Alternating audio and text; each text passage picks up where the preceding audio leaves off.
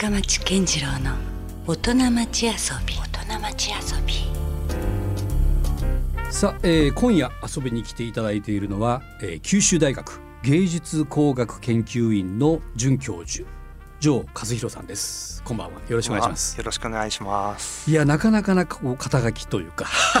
これ元はといえば、はい、あの芸工大ですよね。そうですそうです。おが今はもう九州大学の中にこの芸術工学研究院という形になった、はい、そうですね。はい。わけですよね。はい。うん。僕もともとはその九州芸術工科大学時代の卒業生で、うん、そこの卒業生。はい。でそのまんまじゃあもう大学に残るような。いやそうでもなくてですね、うん、僕が卒業したのは大学院の修士まで行ってににせんにねんに卒業したのかな、うん、でその後一回、えっと、働いて、はい、でその後別な大学院の博士課程っていうのに行って。そうなんですね。そうなんです、うん、でその間に、うんえっと、運よく、うん、あの文化庁だったかなその、うん、お金をいただいて、はい、イギリスにいちねんちょっとぐらい行けて、あ留学国の予算で留学できて、はいはいはい、でもそれもらえなかったらほぼほぼニートみたいなことになりかねなかったようなこと。でもそれなかなかすごいことじゃないんですか。国のね文化庁からそういう留学してこいっていう。そうですね。それは本当に本当にありがたいと思います。でその後も、うん、たまたまその向こうの仕事、仕事っていうかそれが切れてちょっと、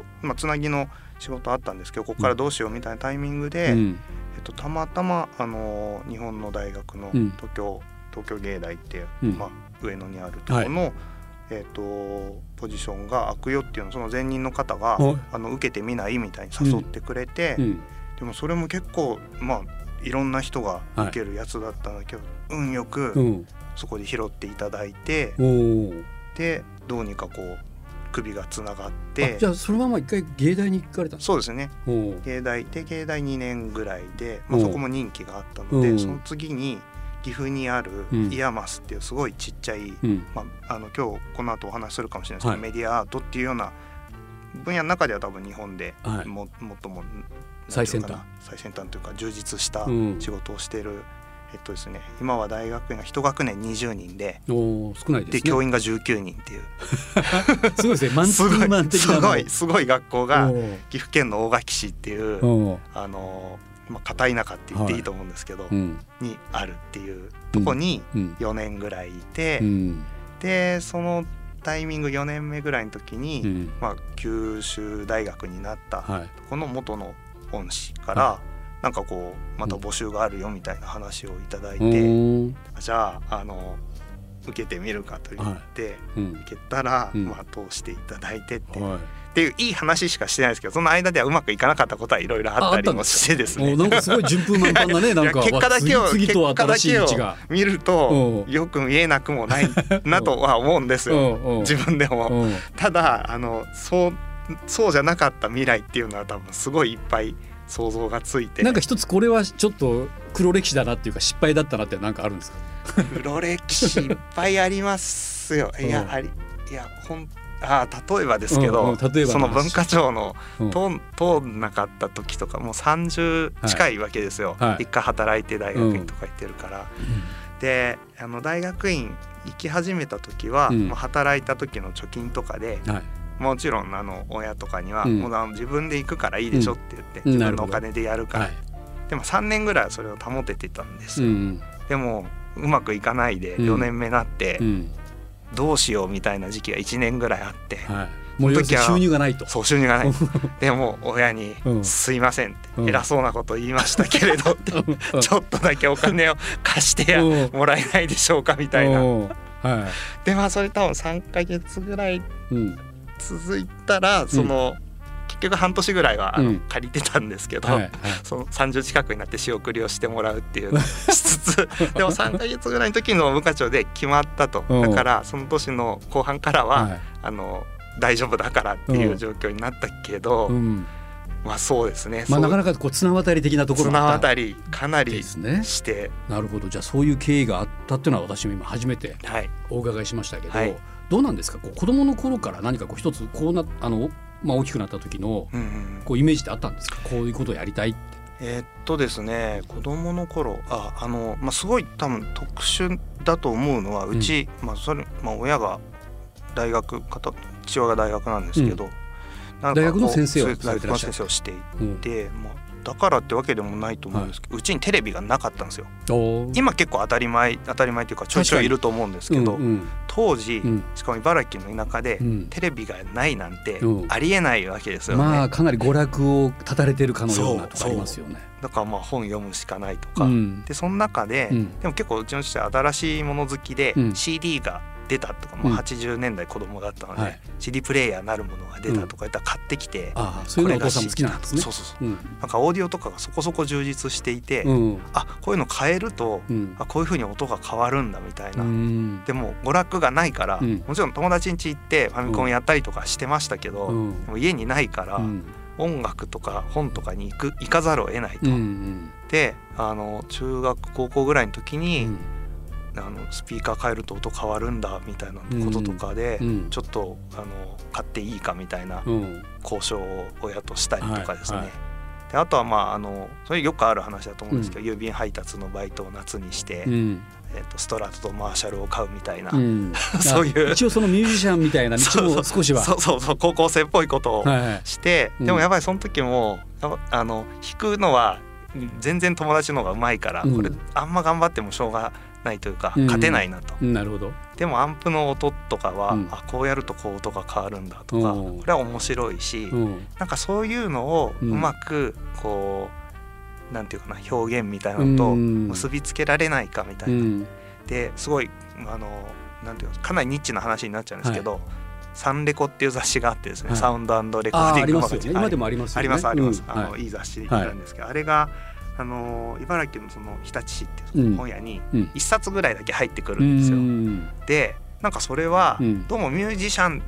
ともちょっと違って、うん、確かにね、なんかこうエンジニアと呼ばれるような人たちが、はい、でもなんだかミュージシャンばりに、うん、あのなんていうかこう自分の発想でいろいろ作るみたいなことをしてるっぽいと、うん、でえー、っと今覚えてるのは、うん、今でも活動されてますけどザックさんっていうレコーディングエンジニアの方がいて、はい、フィッシュマンズってバンドが昔あったと思うんですけど、はいえー、ずっとされてた方ですか、はいはい、それであの今当たり前の使って、えーとまあ、今コンピューターで音の編集とか当たり前にやりますけど、うん、そういうのを結構最初に日本で使われた方で、うん、でそういうので音楽の未来が変わるかもみたいなことを書いて、うん、サンレコに書いてあるのとか読んで、そういうのできるとこどっかないかなみたいな、それ超面白そうじゃんみたいに思った高校生の時に、うん、その九州芸工大を発見したっていう。なるほど、ね、そういう感じですね。まあでも確かにあの音楽周辺のことっていっぱいありますもんね、うん、でそこでも何かこうもちろん表現することっていくらでもあるし、うんうん、そういうところからなんかでもあれですね、ある種こうお父さんがそういう大学の先生だってで、まあ、そういうこういち早く新しいテクノロジーというか、うん、音楽のそういう機器みたいなものをね、うん、持ってきて、だからある意味もうそういうこう道が引かれてますよね、ある意味。そうなんかさっきのなんか結果だけ見ると、うん、あの順風満帆みたいなと近くて、うん、今も結果だけ見ると、うん、引かれてたのかもしれないっていう風に思っちゃうとこは今から振り返ると、ね、振り返ると振り返るとなるほど。あでも面白いですね。で今ですね、はい、その確かにあの肩書きご紹介したように芸術工学研究院の准教授ということなんですけども、はい、当然これ専門分野があるわけですよね、はいまあ、城先生は何を教えてるんですか。はいはい、あの大きな括りでは、うんえっと、芸術工学研究院というのはまあ大きくはデザインなんですけど、うん、その中で音響設計っていう音響設計ってありますよね、はい、あの中にもね、コースがあるんですね、はい、で僕もともとそこの卒業生なんですけど、はい、今もそこに所属していて、はい、大きな意味ではだから音ですね、うん、でその中でもそれを、えっと、作品とか、うんにつなげていくっていうところで、うんえっと、いろんな言い方ができると思うんですけど、僕はメディアアートっていう言葉を使ってメディアアート、はいはいえっと、それを専門分野としてはだから音響とメディアアートっていうのが専門っていうふうに言っています、うんまあ、まあまあ耳にする言葉ではあるんですけど、そうですね、このメディアアートっていうのをちょっと城先生からも一回ちょっと説明してもらってもいいですか。はい、なんかいろんな方がいろんな使い方をしている言葉だったりもするんですけど、はいうんうん、僕としては、うん、まあ特に僕がやっていることに紐づけて言うと、うん、その音響音におけるメディアって例えば シーディー とか、はい、カセットテープとか、まあ、いろいろありますよね、レコードとか、うん、でそういったものを、うんえっと、素直にそのまま使うのではなくて、うん、まあ簡単な言い方をしたらあの斜め方向とかからえっと、ちょっと難しく言えば批評的にそういうメディアに向き合って、うん、でそのもメディアの持ってる別な可能性みたいなものを言葉ではなくて、はい、作品っていう形で提示するっていう、はい、それは例えばじゃあハードウェアの場合もあり得るわけですね、あると思います。で、うん、僕の思うメディアアートっていうのは、うん、まあ、今音のメディアの話をしましたけど、うん、例えばテレビとか、うん、ビデオとか、うん、で最近だったら例えば何ですか、ね、ディーエヌエー とか、うん、なんかそういうものもあの違う使い方とか違う表し方ができるだろうと。で実際フロートを や,、はい、やってる人はいて、そういったもの、そのメディアにさまざまなメディアに対して批評的に向き合う、でその向き合い方を作品として提示するっていうのが、うん、まあ、僕としてはメディアアートっていう言葉かなという。なるほどね。そこをなんかこう世間に問うみたいな、はい、そうですね、ところが一つアートの形としてあるわけあるかなとですね。本当多分にじゅういっ世紀になってからとかでなおさら思うことかもしれないんですけど、うん、なんていうか次から次に新しいものっていうのだけを見ていくというよりも、うん、意外とそのだいぶ記憶から遠ざかっている過去のものっていうとこに、うんうん、えっと、単にノスタルジーとして戻るんじゃなくて、うん、えっと、その過去のやりたかったけどやれてなかったあの、うん、昔とかだとごじゅうねんにじゅういっ世紀はこうなる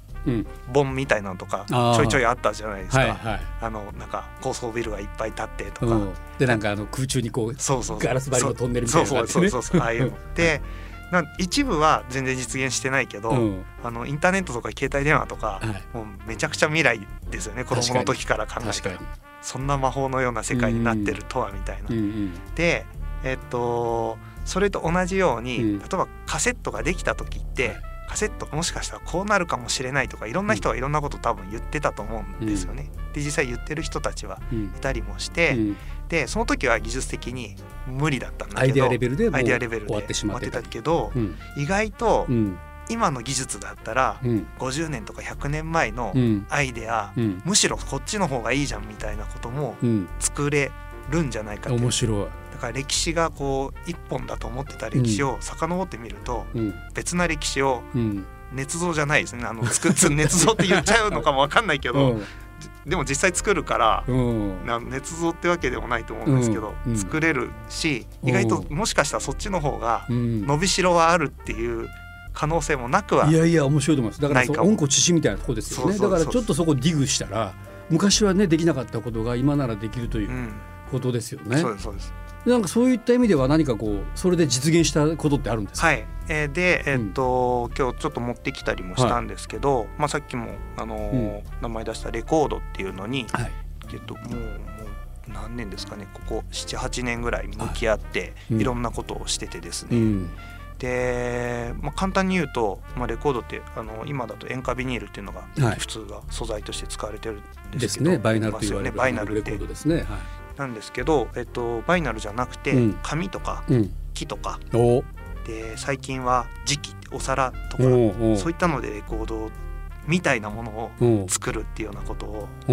えー、やってたりしますね。なんか僕ら の, あの子供の頃にはこうそのシートって言ってあの、はいはい、雑誌の付録とかでペラペラのあのストーブの近く持ってくと溶けちゃうみたいなそうそうそうそうありましたよねもうあれとかも近いんですか。じゃああれは多少近いとこはありますね、はい、あの普通のレコードより安く作れるとか、うんうんうん、そういったとこあるんですけど、うん、あのー、僕のやってるのはでもちょっと違ってて、うん、レコード見たいって言ったのはいろんな意味で見たいところがあるんですけど、うん、いっこが、はい、あのまあ、普通レコードっていうのは、うん、えっと、レコード鳴る仕組みっていうのはレコードに細かい溝があって、うん、その上に針を置くと、うん、その溝に沿って針が動いて、うん、でまあ最近のレコードプレイヤーだったらその細かな針の動きを電気のに変えて、うん、マンプにつないで、うん、で、えー、と増幅するとスピーカーがその、うん、その揺れを大きくしてくれるっていうのが本来のレコードのなる仕組みで、うん、で作り方っていうのはその逆で、うん、えーとまあ、マイクで音を拾ったのを元に針を揺らして、うん、振動させて、でラッカー板っていう何も溝が刻まれてないところに、うん、えっと、それをくるくる回して、うん、えっと、針を動かして溝を刻んでいくと、うん、でそれで原板を作って、はい、で型を取って金属の型にして、うん、でその間に塩化ビニールさっきの塩化ビニール流し込んで、うん、バチンバチンとプレスして作るっていうのが本来のレコード、そこで大量生産できるんですよね、マスターができてなんですけど、僕がやってるのは溝をマイクで拾った音で針を動かしてじゃなくて、もう直接針を動かすなんていうのかな、溝の絵をまあコンピューターのデータとして作って、でそれをえっといわゆるそのレコードを作るのに使う機材ではない機械で、えっと具体的にはレーザーカッターっていうレーザーの光で素材、はい、いろんな素材削れる、はい、お土産屋さんであのなんですかね、のり弁のキャラキャラ弁ののりの形切ったりとか、うん、あ, あとレザーレザーに刻印したりする、はい、カットできるやつですよね、最近使われてるああいう機械とか、うん、あとカッティングプロッターっていうあのカッティングシートっていう非常口とかのサインとか、うん、ああいったのを切るのに使うようなステッカー切るような機械とかを使って、うんうん、えー、とそのコンピューターのデータとして作った溝を、まあ、プリントアウトするみたいな感じで、うん、紙とか木の上にこう表面だけ削っていくっていう。そういうやり方で作っていて、なんか分かったような分からないよう な, なんかでも本来そのレコーディングできる機械じゃないものを持ってきたわけです。持ってきたわけです。で、なおかつレコーディングした音源じゃなくて、うん、まあそっちもできるはできるんですけど、うん、じゃなくて、うん、直接その波形を絵として描いて、はい、音の波形を絵にして、そうです、はい、音になるかもしれない波形、分かんない、分かんないの、分かんないというか、まあ計算するけどでも分かんない波形を描いて、おうおう、でそれをえっと出力すると。だからレコードってまあ記録って意味ですよね、うんうん、でも記録したわけじゃないんですよね、直接絵で描いてるから。そっか、そう、音はレコードプレイヤーから音は出るんだけど、はてこれは何なんだろうみたいな。でバイナルってまあよく言うけど、うん、紙だしなみたいなペーパーかみたいなもう実際それ作品として作品としてはいはい、今日あのお持ちしたのもちょっとあのなんかじゃあ聞かせて、せっかくラジオなんでね、はいはい、音が鳴るのであれば、はい、じゃあ最新最新僕にとっての最新作って言っていいのかな、はい、あのさっき言った皿皿で作った磁器のレコードっていう。磁器なんですか、はいはい、おなんでそれ磁器にしたんですか。えーっとですね、いろいろいくつかあるんですけど、うん、あのまあ、面白いところからで言うとレコードのこと、うん、あんまもう最近言わないけど皿回しって ディージェー のこと、うん、言いますよね。確かに。で皿って言ってたのを、うん、本当に皿だったらっていうおうおうそれはじゃあ陶器っていうか磁器みたいな。磁器です。磁器なんですね。でもうちょっと真面目に言うと、おうおう、あのまあいろんな素材で作ってたんですよ、おうおう、今まで木とか紙とか、うん、あとアクリルとか、はい、でそんな中でうちの弟が、はい、弟はまあ同じ育ち方をしたはずなんですけど、うん、あの陶芸家をしていてですね全然また違う分野に行かれたんですねはい、はい、今鹿児島で陶芸をやってるんですけど、弟も巻き込んで。じゃあそうで、まあなんか結構前から冗談、うん、まあ時期でも作れなくはないかもねみたいなことは言ってたんですよ、うん、で去年かな去年の今ぐらいですね、ちょうどいちねんまえに福岡の須崎公園にある県立美術館で展示をするっていう機会があって、うん、ありますよね。はい。うん、何したらいいかなっていうとこで、うん、ああじゃあ言ってた時期のレコードを本当に作ってみようかと。で考えてみると結構面倒くさくて、あの、うん、っていうのも時期って出来上がっちゃったものだと、うん、もう硬すぎて削ったりできないんですよ。でガラスっぽいから、うん、あの強度がね、そうレーザーとかでも加工ができない。できないんだ。でえっといろいろ考えたら、素焼きっていうその磁器って釉薬を塗って焼く前の焼く前の素焼きの状態なら加工ができると。でその素焼きの状態で溝を刻んで、でその後もう一回それを弟に戻して、で釉薬を塗ってさらに焼いてもらって、ででまだその時弟の手元にレコードプレイヤーないからなるかどうか分かんないみたいなでそれをさらにもう一回送ってもらって、針を置いたらできたみたいな。すげえ。それってもちろん世界でジョーさんだけでしょうね。多分ね、あの多分あのちょっとその紙で鳴らすぐらいはやってた人は、うん、ちょっとアプローチとして違うんですけど、うん、いたのはあるんですよね。で、うん、あとその温故知新みたいなところで言うと、うん、ちょっと話長くなっちゃいますけど、うん、えっとレコードに、うん、の盤面に直接溝を刻んで、うん、そこから音を鳴らしたいって言ってた人は、うん、せんきゅうひゃくにじゅうさんねんとかにいてですね、うん、はい、でそれもちょっとまあ大学っぽい話をすると、うん、僕らのその九州芸工大ってまあごじゅうねんちょっと前にできたんですけど、うん、その時モデルにしてた学校はいくつかあって、うん、その一つが、うん、えっと、バウハウスっていうドイツにあったデザインの学校、はいはい、て、そこの先生だったモホリ・ナジっていう人がいるんですけど、まあアーティストでいて、で彼がせんきゅうひゃくにじゅうさんねんにもうすでにいろいろレコーダーそう発想あったんですよ。あったあった、すごい。まだレコード技術ができてまだそんなできてちょっとぐらいですね。まだ言ってもで書いてて、でえっとただ僕が調べた範囲では彼は書いたし言ったけど実際にそれはやってはないっぽくて、で僕昔それが書かれた本は読んでたので、はい、読んでたはずなんですけど、まあ、作った時には忘れてたんですけどでも、 もうちょっと経った後に、うん、たまたま見返したら、うん、彼がそういうのを書いてるのに出くわして、あまさにこれじゃんって、まあ、ほぼほぼひゃくねんまえ の、 そのデザインの大先輩みたいな人が言ってたことをあの今やってるって形にしたのはジョーさんがって言えるかなっていう。すごいですね。ちょっとじゃあ早速その時期でできたレコードをちょっと鳴らしてみましょうか、はい、ちょっと聞いてみたい、はい、うん、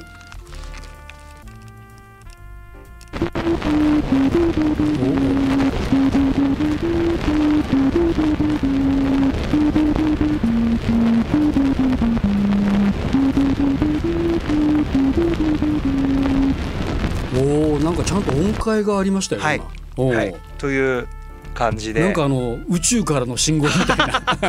これはなんかもう曲はですね、はい、あのこれもまたちょっと長い話にもできるんですけどあの月の光ってフランス民謡なんですね、はい、で あ, あるんだ原曲がなんかね、結構ピアノの練習し始めの子供とかが弾いたりする曲らしいんですけど、はい、あのこの曲にした理由は、うん、あの理由があって意味があるんですか？意味があってなんかあのー、録音の一番古い録音ってにじゅっせいきに育った僕らはエジソンの録音が一番古いって思ってたじゃないですか、うん、はい、で僕も結構そう思ってたんですけど、うんうんうん、にじゅういっせいきになって録音の歴史がちょっとだけ古くなるっていう、えちょっとよくわかよくよくわかんない話に聞こえるかもしれないけど、そういうのがあって、エジソンの以前があったんですか？あったあったんですよ、えー、でそれがえー、っとレオン・スコットっていうフランスの技師がいて、はい、で彼がフォノエジソンのがフォノグラフですけど、うん、フォノトグラフっていう機械を作っていて、エジソンよりもご、ろくねんまえかな。でそれはどういう機械かっていうと、うん、えっと、エジソンのはまあ録音再生装置なんです。なんかあの円筒型だったみたいですね。ディスクじゃなくてね、はい、うん、で形としてはすごく似てるんですけど、はい、そのレオン・スコットが作ったのは音をなんか目で見るための機械としてそれを作ってて、うん、こう音が鳴るとなんか豚の毛の尻尾にすすがついてて、うん、そのすすがこうまあ、尻尾が動いて、うん、そのすすが波形を描くと、でそれがシート状になってるっていうので、そこから音を再生することは何も彼は考えてなくて波形を見るためにそういう装置を作っていたと、うん、なんですけど、うん、にじゅういっせいきになってから、うん、この研究者と呼ばれる人たちが、うん、その波形シートだけは紙は残っていて、うん、これってもしかしてコンピューターで解析したら、うん、そこから音を再現できるんじゃないかって考えて、うんうん、それ多分結構大変な感じで計算して、はい、うん、で鳴らしたんですよね、うん、鳴らすのに成功して、はい、そしたら、うん、そのレオン・スコット本人というふうに言われてますけど、うん、らしき人が、うん、その月の光にを口ずさんでる録音が残されていて、うんうん、だから今んとこ人類最古の録音はの一つがこの月の光にっていう曲で、うん、まあ、それへのオマージュみたいなのも込みで、ね、録, それがあったから録音してない録音じゃないんだけどその曲と同じのを、うん、その楽譜を見て、うん、ドレミで全部こうあどうだったら、うん、あのそれを波形にして何個っていうのを計算して全然なんか楽器を鳴らしたわけでもなく、うん、作って、うん、で実際、えー、っともう結構初期の段階で、うん、えー、っと作り方っていうのはなんかインターネットに公開とかもしていて、うん、はい、だから誰でも真似てもらって全然構わないですっていうスタンスで、うん、これはあの絶対フォロワーが来るに違いないって当時思ったんですけど、うんうん、はいはい、全然誰も真似してくれなくてなんですかね、他の追従を許さないということじゃなくて簡単だと思うんだけどなって、あのあ こ, れこれが作り方っていうのね、あもうちゃんとあるんだ、ね、今ね私の手元にも紙のレコードの作り方というマニュアルがありますよ。超丁寧。ここまであるのに誰もしないんですかこれ。でのでこれは自分でやるしかないなと思って、例えば大学の授業とかで一コマ使って、うん、はい今日は紙のレコードを作ります。これをじゃあ生徒にもやらせてるんですか、はいはいてその対あってっていうかどんくらいかな、せんにんはいないかな。でも、まあ、今の若い人たちって言い方がすごいもう年取ったなって思ってますけど、でもあのまあはたちぐらいの子とかだともうおじいちゃん家にレコードかろうじてあったかもしんないけど、うんまあ、ほぼほぼなんか名前しか知らないか、うんまあ、おしゃれな感じで買ってる子もいるけど今のね音楽好きな今の今だと、うん、でも、まあ、そんな身近じゃないですよね。うん、でそうすると、うん、えっと彼らにとってあで授業でこれを一緒に作ると、うんまあ、その中の結構の半分以上の子にとっては初めて触れた、うんうんっていうか初めて聞いたレコードプレイヤーからの音が紙のレコード紙のレコード自分で作ったそれしかもレコードじゃないっていうか自分で絵描いたやつが初めてのレコード で, で感想を読むと紙でレコード作れるなんて初めて知りましたって、うん、まあそりゃそりゃそうかもねみたいなでもなんかそのぐらい軽い感じであ紙でレコード作れるよねみたいな人がちょいちょいいろんなとこにいたりする世界になったらちょっと素敵かなと思ったりして、ねうん、いやそんな子たちがもうアンファンテリブルじゃないけどあのまたその発想がね次に生かされる時はどんな風にまた開けていくか楽しみですね。なるかなみたいなのは期待したいんですよね。はい、LoveFM Podcast。 ラブエフエム のホームページではポッドキャストを配信中。スマートフォンやオーディオプレイヤーを使えばいつでもどこでも ラブエフエム が楽しめます。 ラブエフエムドットシーオードットジェーピー にアクセスしてくださいね。 LoveFM Podcast。